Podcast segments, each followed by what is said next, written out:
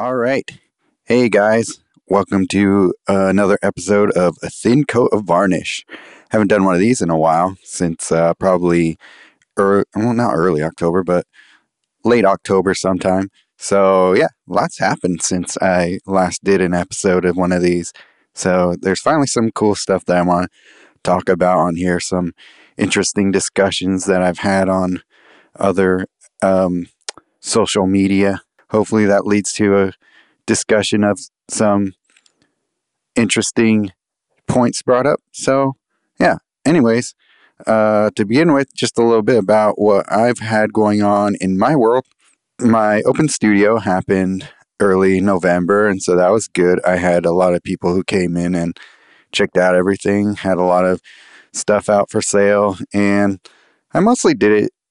It wasn't so much going to be a big money maker for me. It was more of a thing that I wanted to try and get some support, or at least to see who's out there to support my work in the local area here. I did as best as I could with getting ready for it. I put together everything like I wanted to. I wanted to get everything I had together, everything that I had in my studio, and put it out for sale, just to see what kind of response I would get with everything if I put out all my efforts. What sort of people would I attract to the studio here? And so it was cool. Sold a few things here and there, pretty much only to friends. Shout out to Jackson Dryden, who ended up buying a $500 painting from me, so that was great. And so he ended up putting me in the black for the open studio. Without him and a couple other friends who bought things from me, I wouldn't have earned anything from that. So that was a learning experience. So trying to figure out what to do next time to try and get more people who don't know me to buy stuff. But I think the momentum growing from doing more local events will get more people interested in wanting to support me here. That's my hope. I not only met some cool people who I share the studio building here with, but some other people who have interesting friends. There was a guy, Walt Morton, who I met, and he's seems like a really interesting guy. Talked with him for a while about all sorts of different things. Buddies with like Kent Williams and Phil Hale and that kind of group, and he put a good word for me with the Artist Poets website, so that was a cool thing to get from him. So yeah, all in all, it was fun to see friends come by and make new friends and everything. So yeah, that was open studio. That was awesome. What made that same weekend even better was all the paintings that I did for the Christopher Queen gallery show. That weekend, I sold 4 of the 8 that I painted just for that show. And then on top of that, 2 more paintings I had been in the studio or in the gallery for a while. So that was amazing. I think that was my single best day I've ever done at the gallery there. So that's a great way to put that sort of controversy behind us, I think. Cheers to them. Cheers to us for making a successful show there between my artwork and their selling of it. So that was cool. And then I just got word earlier this week that another one of the paintings that I did for that show sold. So great news for me to go into what's typically known as the slower season for me. Things slow down after Christmas, typically, for at least my art selling. So good time for me to start working on all my other projects that will set me up for coming out of winter hibernation and get into painting for shows in the springtime when people loosen up their wallets again as far as artwork goes. So I did my buddy Lauren Butchart, his Brave Castle podcast. That was fun to get on that and run my mouth for a couple hours. So yeah, if you guys are interested in checking that out, you can go to at Brave Castle Podcast and check out my interview or conversation we had together. Not so much an interview, a little bit of that, as podcasts tend to be, but it was mostly just a sort of a freewheeling conversation about art and other things and whatever else he was curious about with me. So yeah, that was fun. And you guys can go check that out. Tell them I sent you there. The main things that I wanted to get into with this month's edition of Thin Coat of Varnish was a big discussion that we had on Facebook this week about the issue of putting prices on your website for your artwork. I was listening to Harsh Truth Podcast, and that's a podcast done by Matt Gondek, and he's a pretty well-known pop artist in LA. And so he's had some interesting guests on his podcast. So I take a listen to his show every once in a while. At the end of his latest episode, I think it's episode 42, somebody was asking him how he goes about selling his work online. And he tends to do well with selling his work online. So he said on the podcast, basically not to post your prices. If you're selling fine art, don't post your prices on your website, because in the gallery scene, it's looked at as tacky. And that kind of struck me because I don't necessarily agree with that. And there's my own reasons I have for feeling that way, but he didn't really expand on it. So it left me to post the question on my on my Facebook, and I got over 100 responses to that question. Not all in agreement, but for the most part, it seemed like most people seem to be in the mindset that it's outdated thinking to feel that way.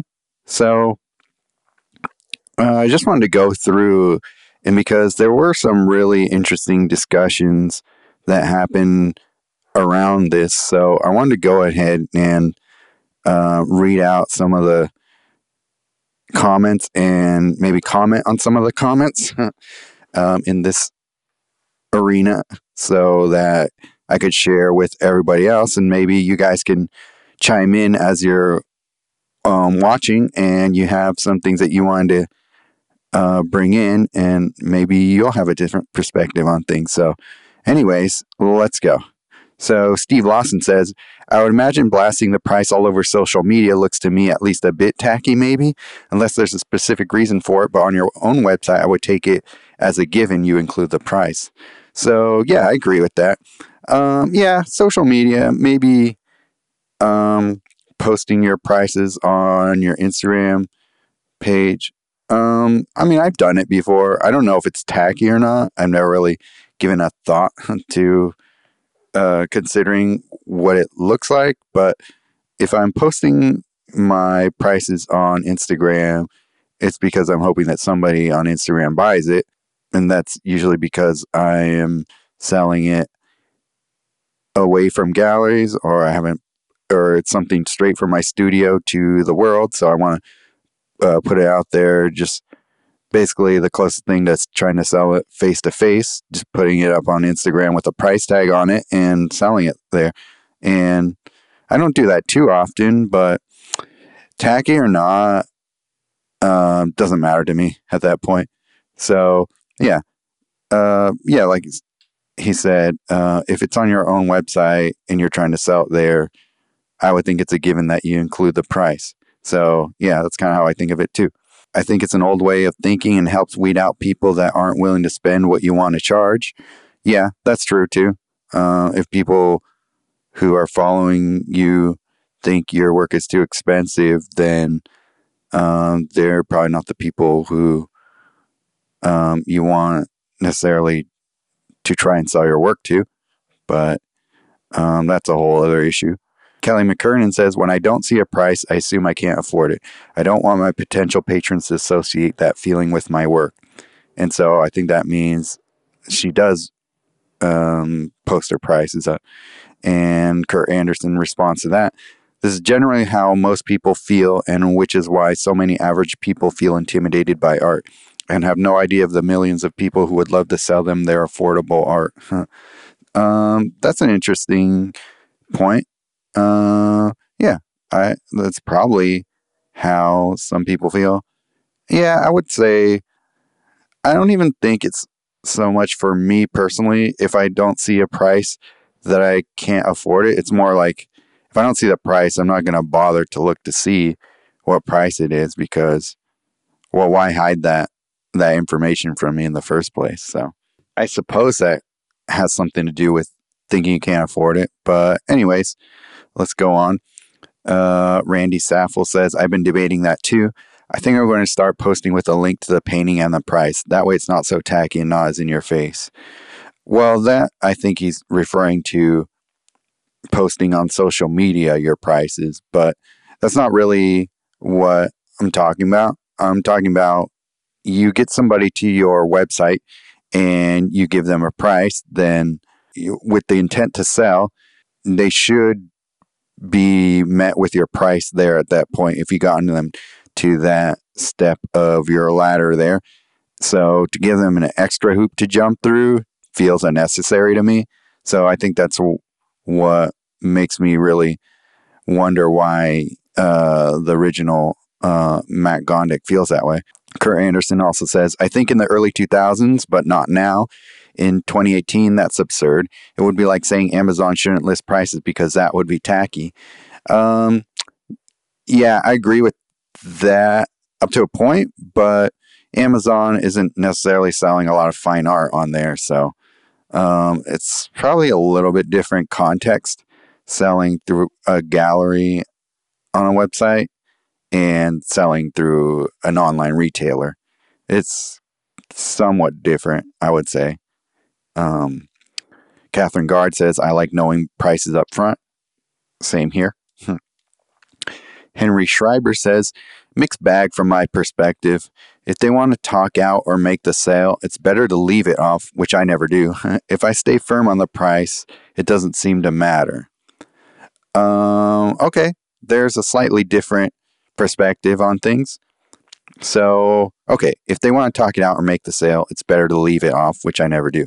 Okay, so that's a whole different way of selling your work, I would think.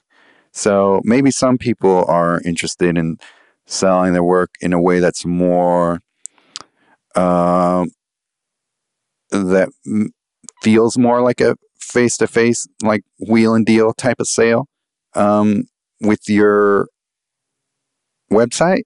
But that's also a whole, yeah, I'm trying to think it out here real quick. If you're posting your artwork online, you get to that point where it's like, email me to inquire about availability and price.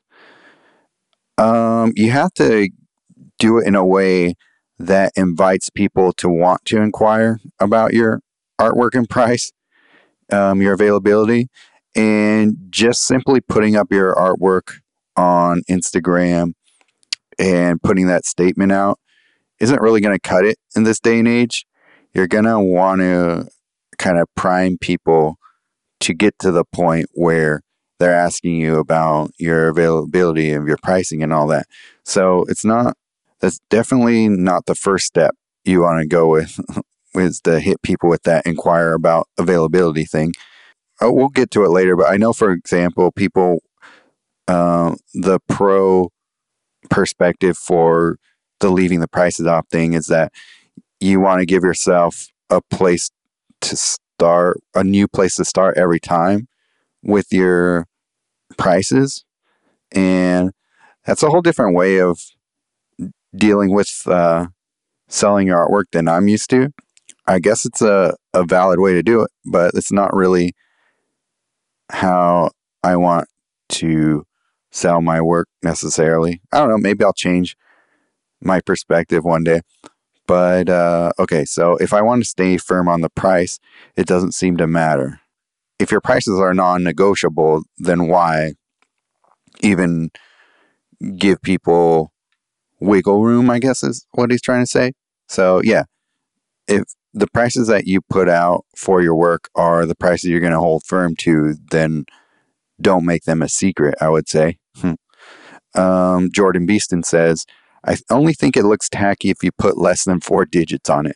I once saw someone put up a decent oil painting for $50, and that instantly makes it look cheap. Put a high price on a well-executed painting, and people at least assume it's worth that much. Okay. I only think it looks tacky if you put less than 4 digits on it. I don't necessarily agree with that. If you're selling a miniature on your website or selling something that's, you know, a sketch or whatever, people would probably assume that it's not going to be that expensive. There aren't that many people who are selling their sketches online for over $1,000. There are very few people who can even do that with any consistency, I would say. So I don't agree with that. I once saw someone put up a decent oil painting up for $50, and it instantly makes it look cheap. Well, that is too cheap. For a decent oil painting, unless it's a 1 by 1 square inch painting, you probably should sell it for more than $50. So, I mean, that's the fault of the artist putting underpricing his work, obviously. So, yeah, I agree with the rest of that. Put a high price on a well-executed painting, people at least assume it's worth that much. Sure, yeah.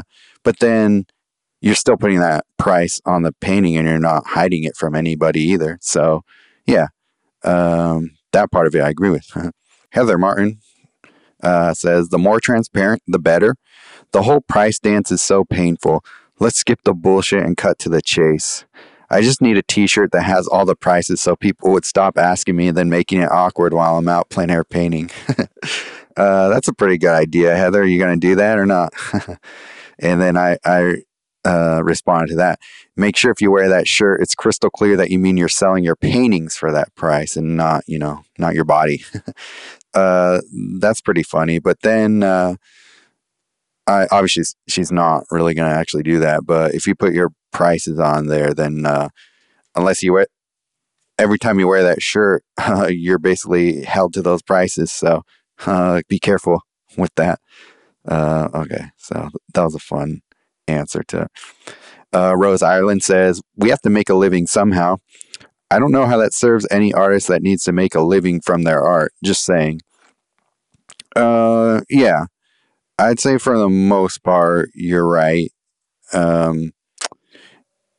If you're not doing your online art business in a way that invites people to negotiate with you, you're just putting up an extra wall by going at it this way. I think it's a specific way of selling your artwork online that you have to do it that way. So Amy Woods, this is an interesting perspective because she's an art collector. So as an art collector, I appreciate it when the price is listed online.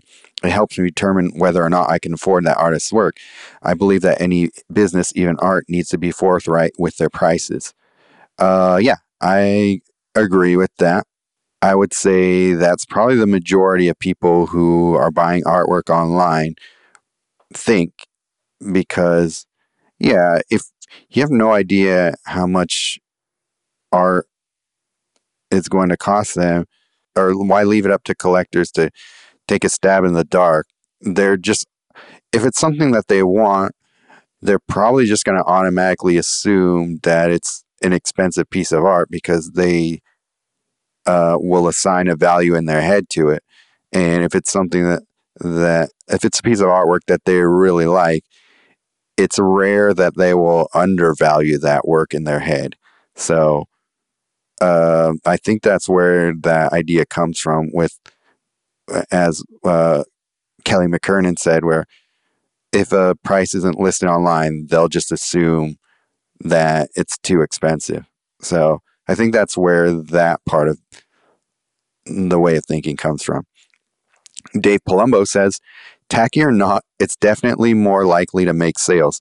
My understanding from my galleries that is it also gives confidence to buyers that shows when they look up your work and they see comparable pricing elsewhere as a reference. Yeah, that makes sense.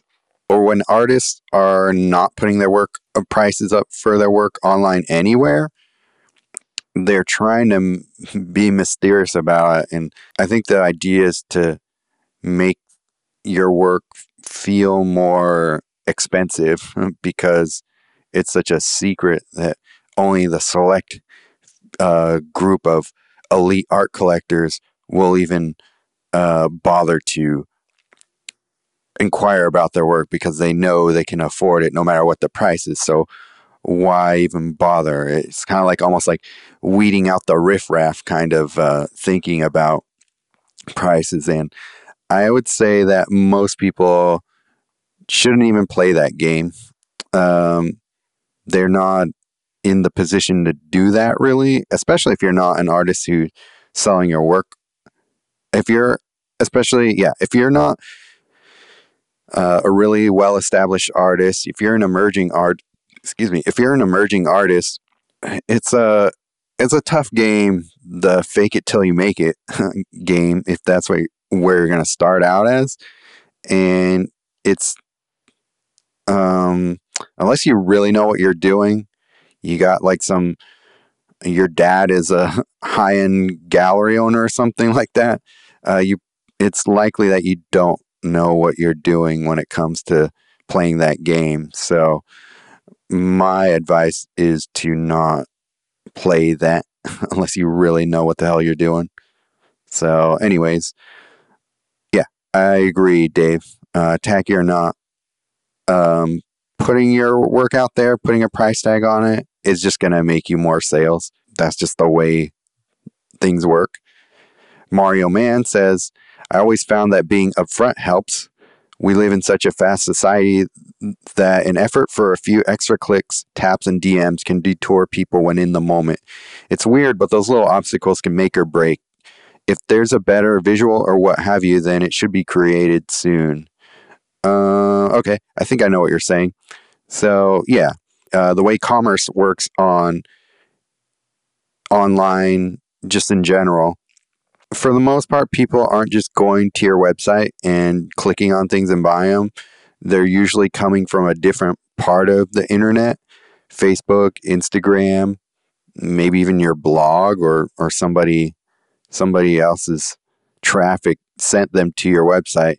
Hardly anybody, unless it's like you met the person face to face, and you give them your website to go check out, they are rarely going straight to your website when they log into Google or when they log into their browsers.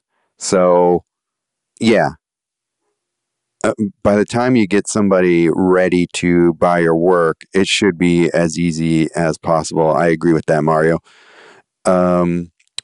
If there's a better visual, what have you, then it should be created soon. I'm not sure exactly what you mean there, but I think I know. Like if something that you can do to help your sale happen, then it should happen pretty early on in the process of selling your art. I think that's what you mean. I don't know if you're going to watch this, but if you could clarify that for me a bit, that'd be cool. Rama Alberts says, I don't know. It is our work, and I would think that these days people understand that putting the cost out in front is part of it.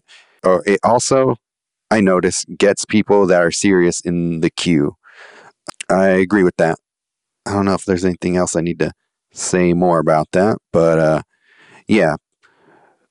I would say, yeah, I agree. This day and age, people understand that putting the cost out in front is part of it. So that's why I put my prices on there. The only thing I'll say, I don't think I've said it yet, but what I would say about putting your prices online, I wouldn't necessarily put it in the gallery section of your website. If you want people to go from where your artwork is displayed on your gallery or on your website to the part where they buy it, then you can easily link them if you're inter- if they find they're interested in purchasing your work. It's easy in this day and age to just set up a shop on your website. It doesn't cost too much anymore. Like I'm using Wix as my web hosting service and e-commerce platform that's built into the plan that I'm using on there. So yeah, it's easy enough to link people from my store to my portfolio area and vice versa.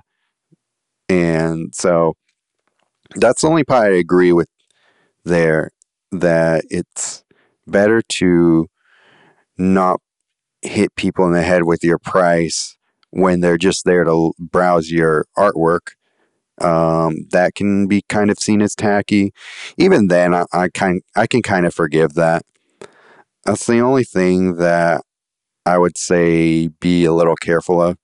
But if you're at your site's web shop, you should be showing your price there, because I mean, that's what they're there for, to see if they can buy it or not.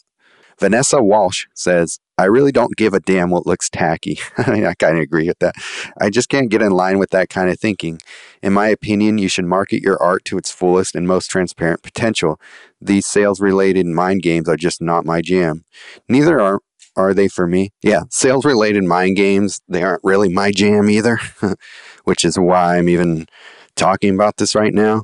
I just find it interesting to discuss, and if we can get to other perspectives on it, I'm sure I will pretty soon here. And she says, then again, I don't really sell super high-end items. Even if I did, though, I'd still have the price readily available if I was trying to sell it. Yeah, I agree. I have haven't put them yet up on my website, but I do have paintings that I can sell in my studio that are in the thousands, and it wouldn't be weird for me to put them up for sale there. Not that I'm expecting to people just stumble into buying them, but once it gets to the point where they're ready to make that purchase, I'm going to make it easy for them. And yeah, even in the thousands, I don't know. I'd have to talk with somebody who's a high-end collector. Like, how do they feel about listing prices on their website? I mean, I have some people who follow me on my, on my email list. And so I'll reach out to them and let them know that we discussed this on here. And so I'll see what they say. This could be an interesting thing to follow up with. So maybe I'll do that. I'll make a note of that. Well, actually, I'm recording this, so I'm already making a note of this. So anyways, Liz Steinworth says, I think it's weird not to have a price on an item on a website, but I can agree that it's tacky on a social media platform. And so just for argument's sake, I asked her, why is it tacky on social media? And she says, it can be off-putting to viewers, I've learned, like we were just trying to sell them something. I agree with that. I sort of agree with that. Not all the way, but I get where she's coming from. Use it as a call to action and have the info about the piece and say it is for sale with a link to the website. Lure them to the sale page. If they make it to your website, they'll more likely spend money than browsing off of your Facebook. With promoting my novel, I found this tactic to be more promising.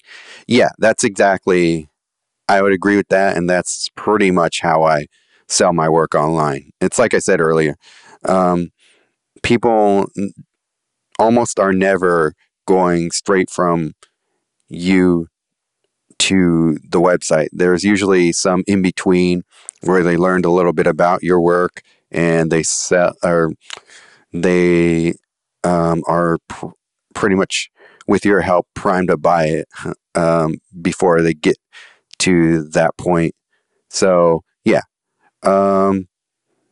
Yeah, I think what you're saying, it's tacky. It's like you're trying to get to the sale before you've earned it. And yeah, that part of it's tacky. I don't even know if it's tacky. It was just not good salesmanship more than anything. So yeah.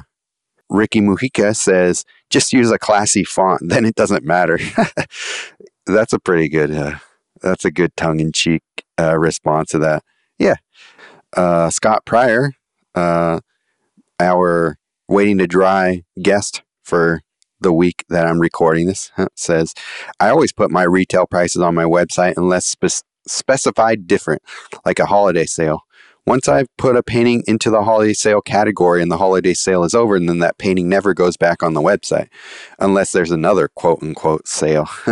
So yeah, that's a strategy of going about it. He has a specific way in mind that he's selling his work. So that makes sense for him. Once I put a painting in the holiday sale category and the holiday sale is over. Then, yeah. So it sounds like he puts his prices up on his website, and then when it's time to discount it, they're starting to gather some dust there. Then he'll, make a short little holiday sale and then take that down. Kind of bring some urgency to your work. Like that's the last time you get to see it until the next special event. So I think that's a pretty good strategy. I have to know how well it's doing for him. I don't know. Mark Shasha says, I don't paint for money, but I sell for money. Don Stone, American painter. Do I agree with that quote? I don't paint for money. I don't pay for money.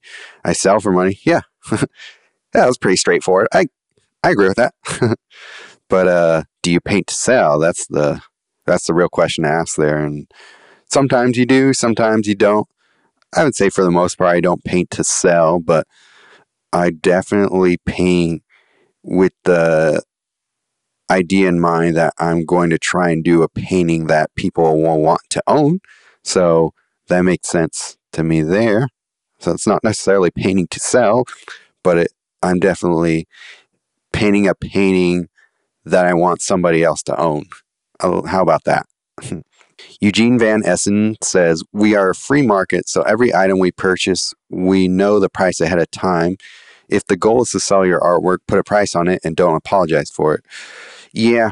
Okay, it's basically saying the same thing.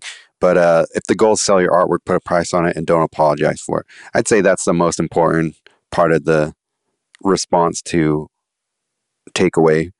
Don't apologize for your artwork. Have confidence in your pricing, or know what you're worth, what your time's worth, really, especially if you're doing this as a business. Make sure you know how much you're trying to make per month with your art. Break that down into how much you can feasibly paint in a month, and then price your work somewhat accordingly to that. You can try that out and see how that works for you. That's kind of what I do. And I'm trying to figure that out a little bit more and diversifying my output a bit more as well. So 2019, we'll try and I'll figure it out. How about that? Huh. Julia Lundman says, I buy art all the time and find it annoying when I don't see a price. So there you go. There's somebody who collects work or artwork, buys art all the time. So she's a bona fide collector and finds it annoying when she doesn't see a price. So there you go. Straight from the horse's mouth. Didi Menendez says, that thinking is what is putting galleries out of business. Yeah. I think there's a lot of things that are helping to put galleries out of business.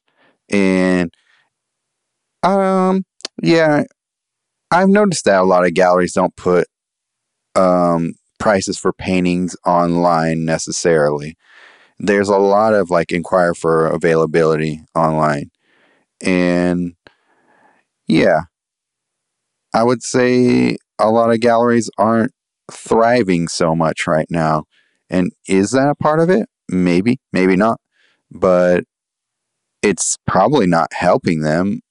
I think they're trying to play that game that we're talking about earlier before, where they think that, that's just the way things have been done. Just like galleries are 50-50 these days, and, that's just how things got to be. You can't lower your prices because that's just the way things are done in the art world. And so, yeah, there's a lot of outdated thinking. So, I think everybody being so easily able to create their own shop is turning these things that have been taken for granted on their head. So she has a point there. I'd say that thinking is a symptom of a larger problem that's putting galleries out of business. But yeah, I think that she'd probably agree with that too. Maggie McNeil says, I like having the info up front. Yeah, same as most everyone. Kira Grant says, I hate that policy. If I can't see a price, I assume I can't afford it. See, another person who thinks that way. I think that policy boxes out a lot of people who aren't willing to ask but would be willing to buy. Yeah, that's another good way of putting it. Yeah, it's like what I think Julia Lundman said, or it was probably somebody else as well. But yeah, it was Kelly McKernan. Sorry. She said that it's basically a different way of saying, if I don't see the price, I assume I can't afford it. So there you go. Kyle Buckland says, in the words of Dylan, the times they are a-changin'. Did he make that up? I'd say color choices are more likely to make your work look tacky than a price listing on social media. That's funny. Probably. But it's not even the issue of listing your prices on social media, because everybody will probably have a different opinion on that. And I don't think the consensus is out there yet that would necessarily be one or the other. Some people are going to think it's tacky. Some people aren't when it comes to social media. But I'd say so far, the overwhelming majority of people are saying it's not tacky to post your artwork prices on your website. We have to start thinking about selling to a new generation, the generation that grew up with the buy it now button. The kids of today will be the art collectors of tomorrow.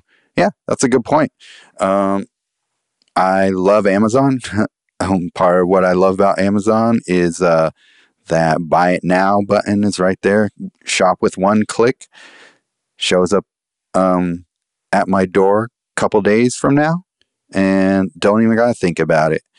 And Amazon is for the most part set up for impulse buy. They make things exceedingly easy to make things purchased on impulse. And so, yeah, even though people aren't going to buy art necessarily, like there's a certain threshold of pricing that's just going to keep people from buying your artwork impulsively. But in this day and age, to sell your artwork, you got to cater to more than just impulse buyers anyway. So, yeah. Even though it's a buy it now button generation, there is a bit more to selling your artwork than just putting a buy it now button on it, as we all know, anyone who's tried to sell their artwork online. But I know what you're saying. Okay, Brett Sheffley, I think that's how you say his last name. I have no idea. Sheffley? I think collectors or buyers in general want to know prices before reaching out. Saves everyone some time. I'm sure once the work is at a certain sales price tier, that might change. Yeah, I agree with all of that. But what is that certain sales price tier, and what determines that? And why is that a thing? I think that's kind of what we're trying to get at here, trying to figure out that perspective, or why somebody would think that. So I don't know how much Matt Gondek sells his work for, but maybe it is at a certain point where people expect you not to put your prices on your website when you get to that point. And I think that's what we're trying to figure out. Why? And is this that whole outdated thinking, game playing sort of mindset, which... yeah, that's what we're saying. In this day and age, let's all not do that anymore. So, yeah. Anyways, yeah, I would love to talk with a collector or some more artists who are dealing with, I guess, a quote-unquote higher level, like higher bracket of art that I'd want to figure out why they feel that way. Maybe they do have a valid reason to feel that way that I just don't know. But the people that I know all seem to feel a different way. So Ayashita says, from a marketing perspective, this is a very bad idea. Even if you look at some of the highest level financial companies like Sotheby's, prices are always listed. The more easy and transparent it is to check out, the better. From a marketing perspective, that's absolutely wrong. Most people will assume you choose a price based on what you think their income is. Even the wealthiest auction companies list the prices. That's a good point. Every $1 million real estate lists the prices. Yeah, that's an interesting take on it, because if you can find the price of $1 million home, what makes that much different than the price of $1 million painting? You can find auction houses that have the prices for anybody whose work is worth enough to be sold on the secondary market like that. And so, yeah, if it's not seen as tacky in the fine art auction world to list your prices there, then why is it tacky to list in the, primary market? Anyways, yeah, these are the questions that I don't have the answers to, but they're worth asking, I hope. And so Joshua Bean, I read his responses to the work, and he has a totally different way of thinking about things. So he's a guy who I met a long time ago doing plein air events, and he sells his work completely different than everybody else tends to do at these shows. And he does very well for himself. And so we'll get into what he says here. He says, I don't do it because I have flexible pricing. Meet the market in the market. Different areas have different demographics. In a regional of the Tetons, it's worth more in Jackson Hole than anywhere else. Already there, that's probably a lot different than how most people think about their work. Most people wouldn't, an original of the Tetons is worth more in Jackson Hole than anywhere else. I guess it would be. Not necessarily. I mean, not everybody who owns a painting of the Tetons lives in Idaho or Wyoming. So I get what he's saying, meet the market in the market, because, and different areas have different demographics. So, I mean, if it's working for him to have flexible pricing, that's great. That's just not how most people are going to do their business as an artist. But maybe that is outdated thinking to not do flexible pricing. And maybe I'm hoping one day I get the chance to have Josh on the podcast and really get into his head about how that works, because he's doing very well for himself in this way, and he's figured something out there. But it tends to rub a lot of people the wrong way. He's ruffled a lot of feathers. Let's see. So they have a little bit of a discussion, Ayashita and Josh do. Aya says back to Joshua Bean, we in marketing list at the highest price and put negotiable. So that's interesting. So you list at the highest price, but you put negotiable. I've never really tried that for my artwork. I try to already post it at the lowest price that I can afford to put it at. And even though it might look expensive to a lot of people, it's barely, I'm covering what I need to cover when I put my prices that they are. So, Joshua Bean says, my prices are all over the place. The market dictates, period. And galleries have slit their wrists with their 50% bullshit. thereby doubling everybody's prices or worse, and so a slow death will be theirs. Notice how many 50% off super duper studio sales are going on everywhere? This is the result of artists figuring out how to meet the actual market, a thing I've been doing for years. Everyone is undercutting the galleries because galleries got greedy. So he said a mouthful there. Let's get into that for a bit. So his prices are all over the place. So he's already admitting that he doesn't have a set price for any particular painting or something like that. Market dictates, period. So he's very much almost treating his paintings, I don't know, like a stock that kind of goes up and down. I thought about things that way. I mostly started thinking about it after talking with Joshua Bean about this kind of thing, because I've had him explain all this to me before, but this was years ago. And he's saying, yeah, galleries have slipped their wrists with their 50% bullshit. Yeah, I mean, galleries have their reasons for why they have to charge what they charge. It's just that everything in the world has just gotten more expensive. So just to keep a store going in most places, it's just gotten more expensive to do so. So I understand why they have to charge more, but it's like what he's saying. Yeah, once you start to go at it on your own, and you're not having to help pay for a gallery's rent with your money that you're owed from the sale, then it does change things, especially your price of how much you need to charge to still make the same amount of money. So yeah, that's what I think that's what he's saying there. This is starting to, no, this is still on track, but yeah. So Shelby Keith says, I price according to what I've been able to get at shows. I also look at the going prices of what my peers are charging at plein air events, etc., and try to be fair to all, but especially to myself. If I really love one of my paintings and think it's better than my other efforts, I charge more. It's so very personal. Yeah, okay. Well, that's her perspective, but that's getting a little bit off the subject.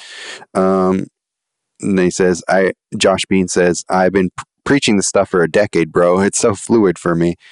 And, okay, so, oh boy, Scott Pryor comes in and, they have quite the discussion together.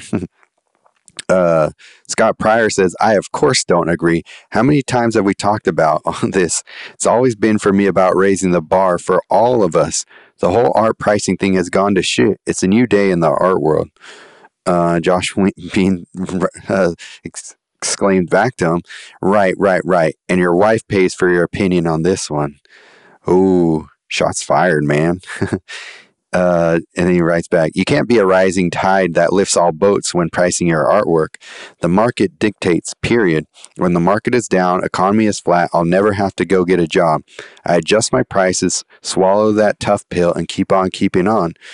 And yeah,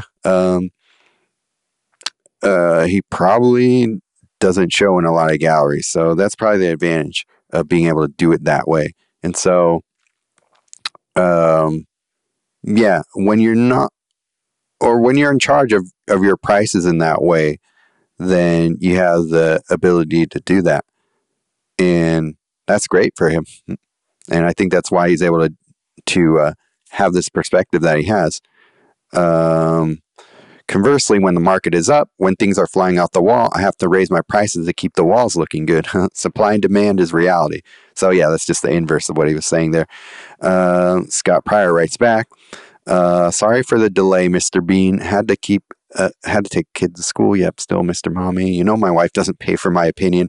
I've had this mentality about the art world since I started. Yeah, she's a baller nowadays, but back when I was first starting out, it was pretty much equal with my art sales and her salary. And you know where we live is expensive, and it takes two to make it happen. Plus, I was Mr. Mom juggling kids. Okay, can we get back to that?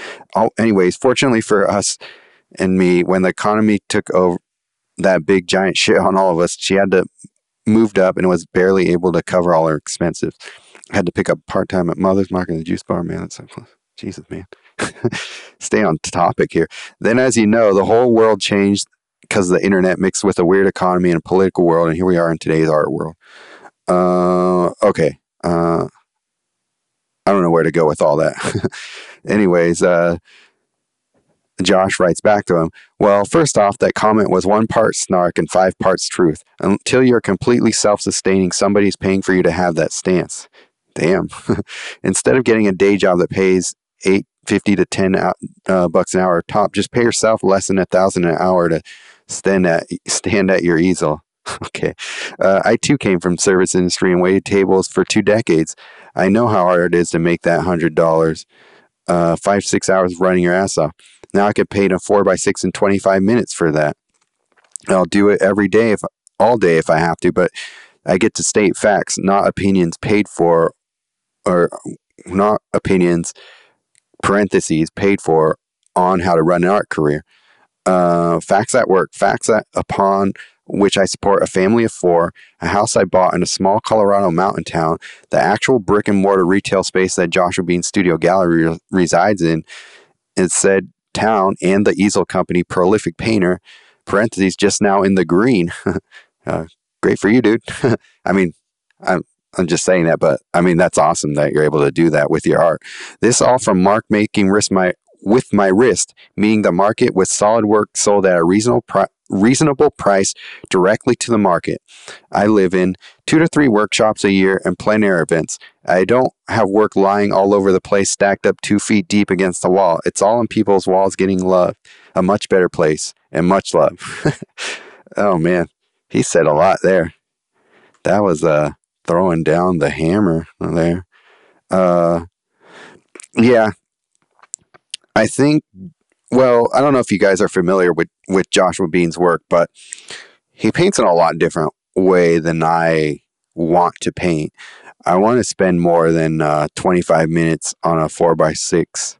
I don't, that's just, I want to put more effort into one painting of mine than he wants to. I mean, he does paint like these giant epic landscapes as well, and they're amazing and awesome, but even for my smallest work, the amount of planning that goes into painting a piece of mine, it's just not feasible to just crank out 25-minute paintings, even at 4x6 inches, and have them have myself and sustain a career that way.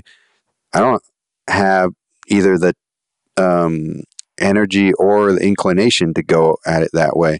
So I think that's why I never really went completely on board with his philosophy, because it's just so different than how you have to paint.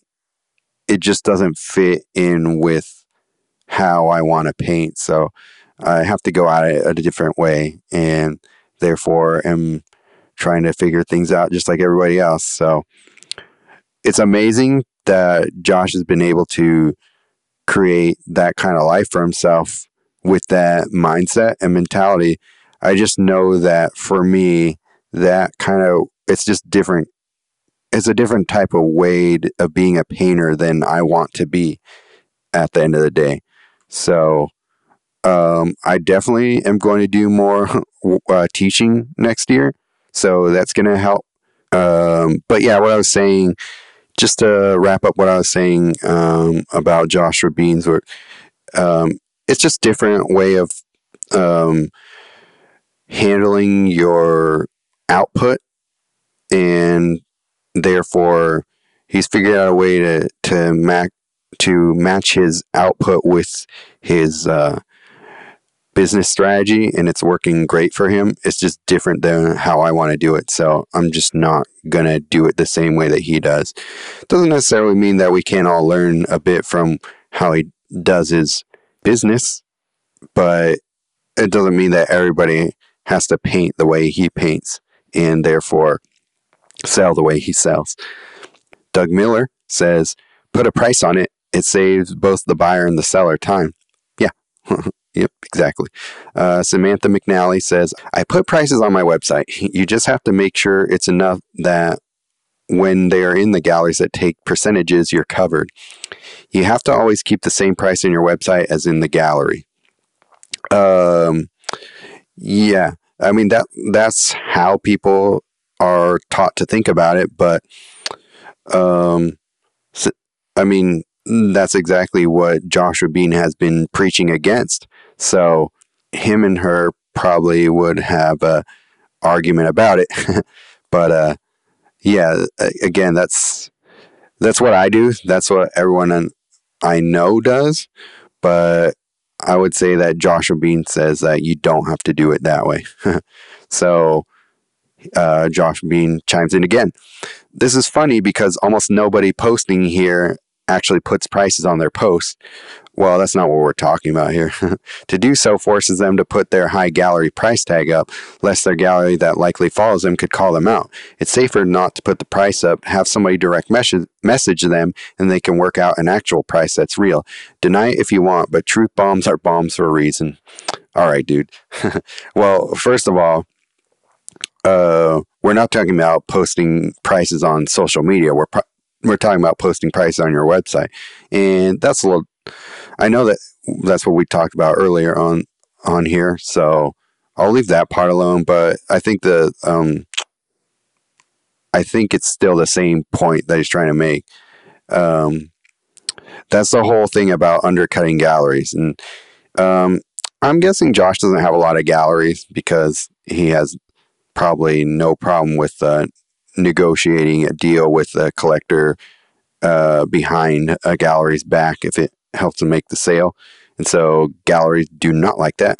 So I imagine he doesn't have a lot of friends in the gallery business either. So I wrote back. I sometimes do, but it has more to do with what Liz Steinworth said, not mixing the personal with commerce too much if I can help it. Personal choice. Yeah, that's what I was saying earlier. Like, not only is it a thing where I just don't want to bombard people with the prices, but I mean, that's the part that I agree is being a bit tacky, but it's also that you don't want to sell people or try to sell people too early before they understand why they should buy from you. That disconnect between being a salesman and being a person-to-person connection is a difference, I think, between looking tacky or not.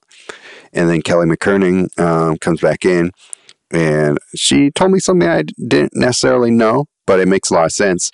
So she said, putting an actual price tag in posts outside of the e-commerce addition to Instagram hurts your account's reach, which is why many of us don't. So I didn't know that, actually. And but yeah, it's like Instagram is probably like saying, we're not just going to let you advertise for free. You have to pay for that advertisement. So the algorithm doesn't like posts where selling suggested, and that makes sense. Shelby Keith writes back to Joshua Bean, you've been living in my head. This is the very reason I don't put prices on my website. So Shelby's another person who doesn't or ends up agreeing with Joshua Bean and Matt Gondek by that token. I write back. Maybe at this point, it's a better idea to work more with customers directly than instead of galleries. I'm definitely leaning more that way. And yeah, true. I'm just reading my own thoughts back to you. Shelby Keefe writes back to me, striking that balance, of course. I have two really good enthusiastic galleries, and they do good work for me because they really like my work and do a good job of promoting me and their artists. And I said back to her, I do as well. But I think this will shift galleries to be more productive in terms of curating and promoting quality over quantity. That's my hope. Josh Bean writes back, this is a great discussion. I show in a few galleries. Okay. They collectively account for less than 5% of my income. Well, that's super interesting. The only way to perpetuate one study is to find alternative ways to get eyeballs on your work with a realistic price point. Okay. So there's the answer to that question.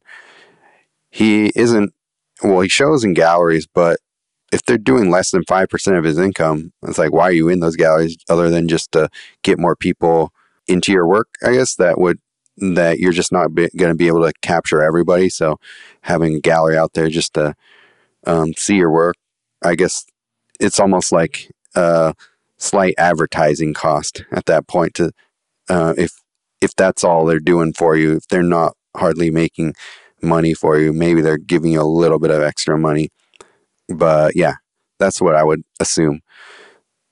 Scott Pryor says, hey, God's holiday sale, so I'm guilty. Wink.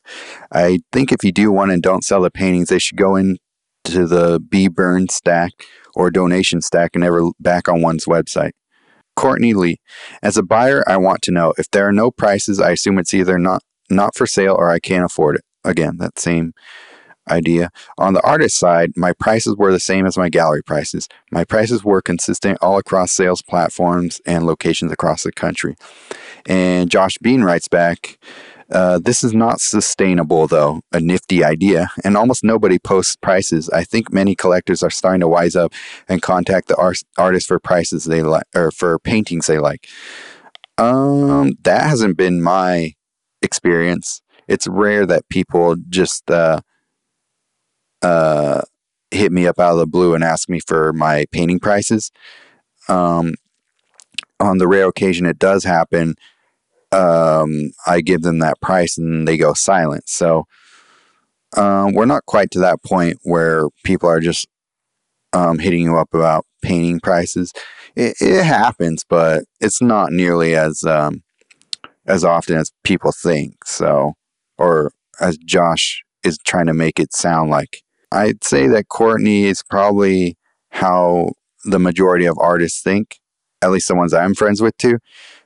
Josh Bean is not in agreement with that. So, yeah. So there, that's that. I'd say that those two comments are pretty much encapsulate the both sides of this issue.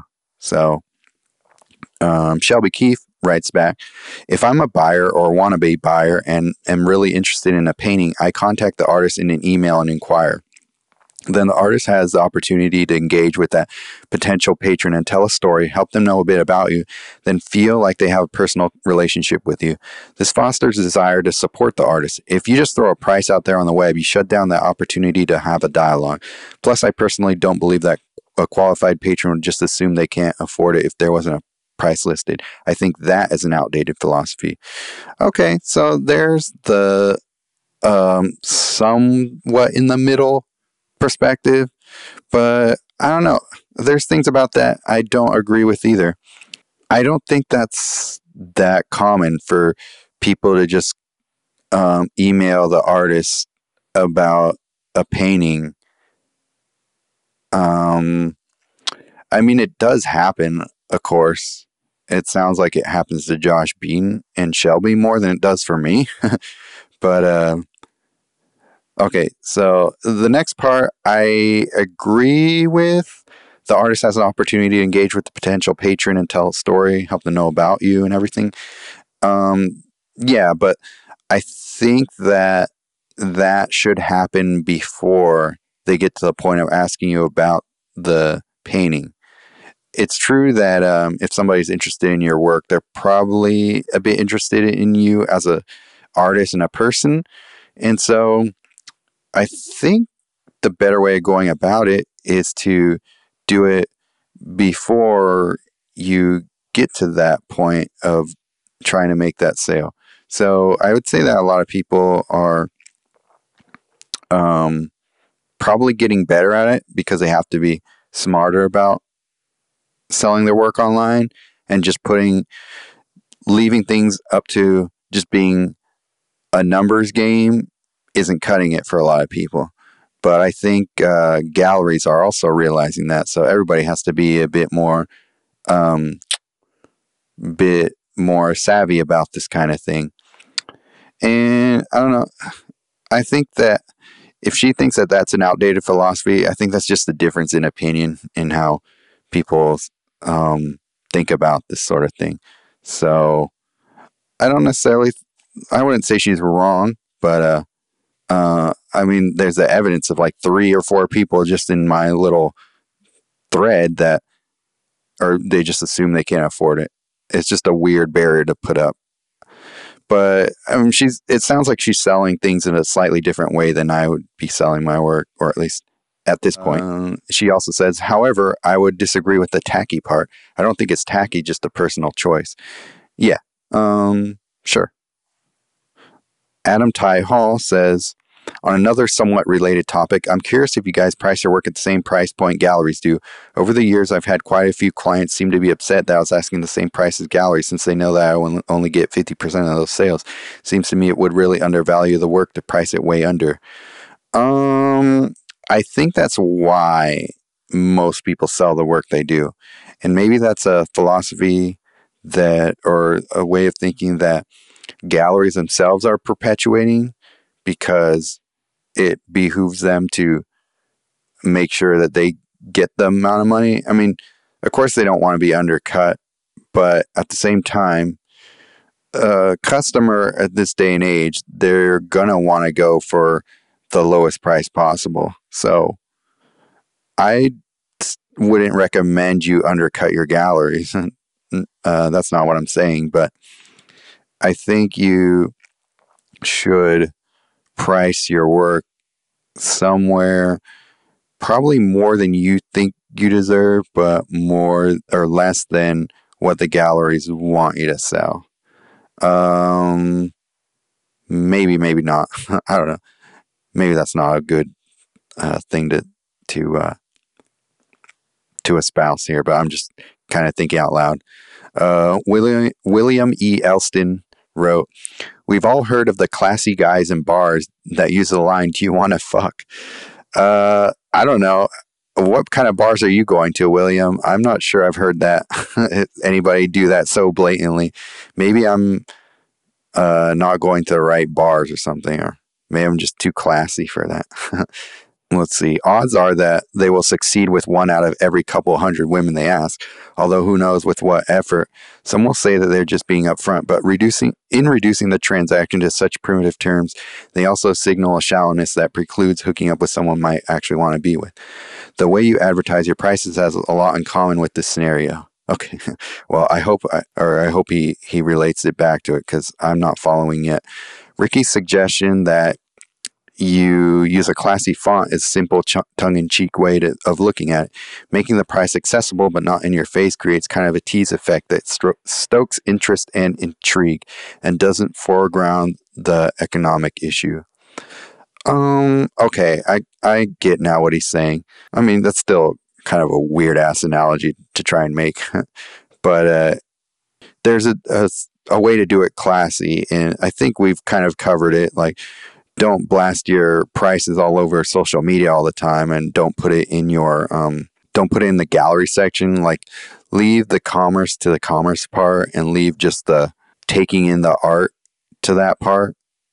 Try not to mix them too much, but yeah, maybe some people, maybe Josh. Oh, it sounds like Josh wouldn't or would probably agree with that too, at the very least.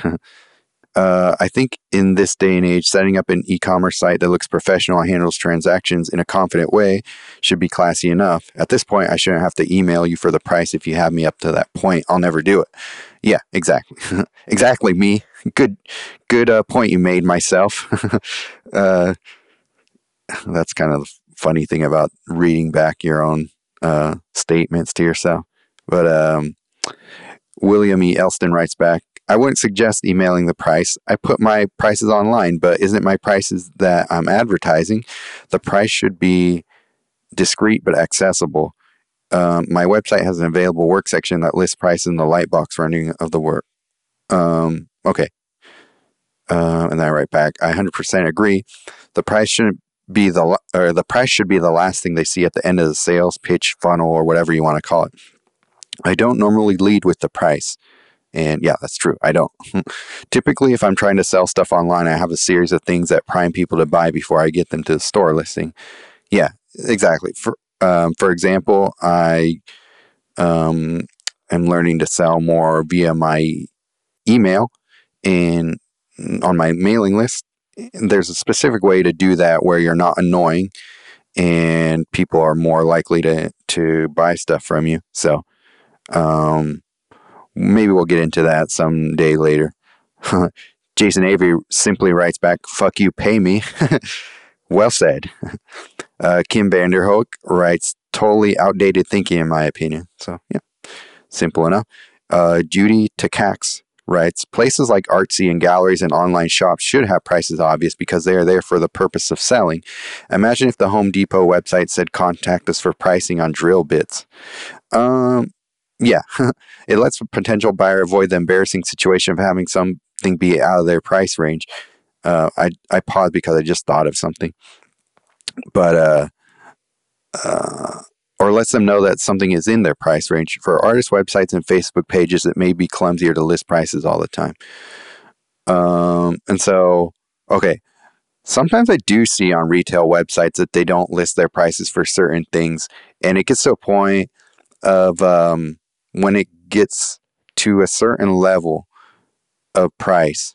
So I got to talk with somebody who sells high-end retail, because maybe they have a perspective as to why they feel this way about why one thing's tacky over another. So I'd love to keep this discussion going, but I'd love to keep it going with people outside of the range that I currently have.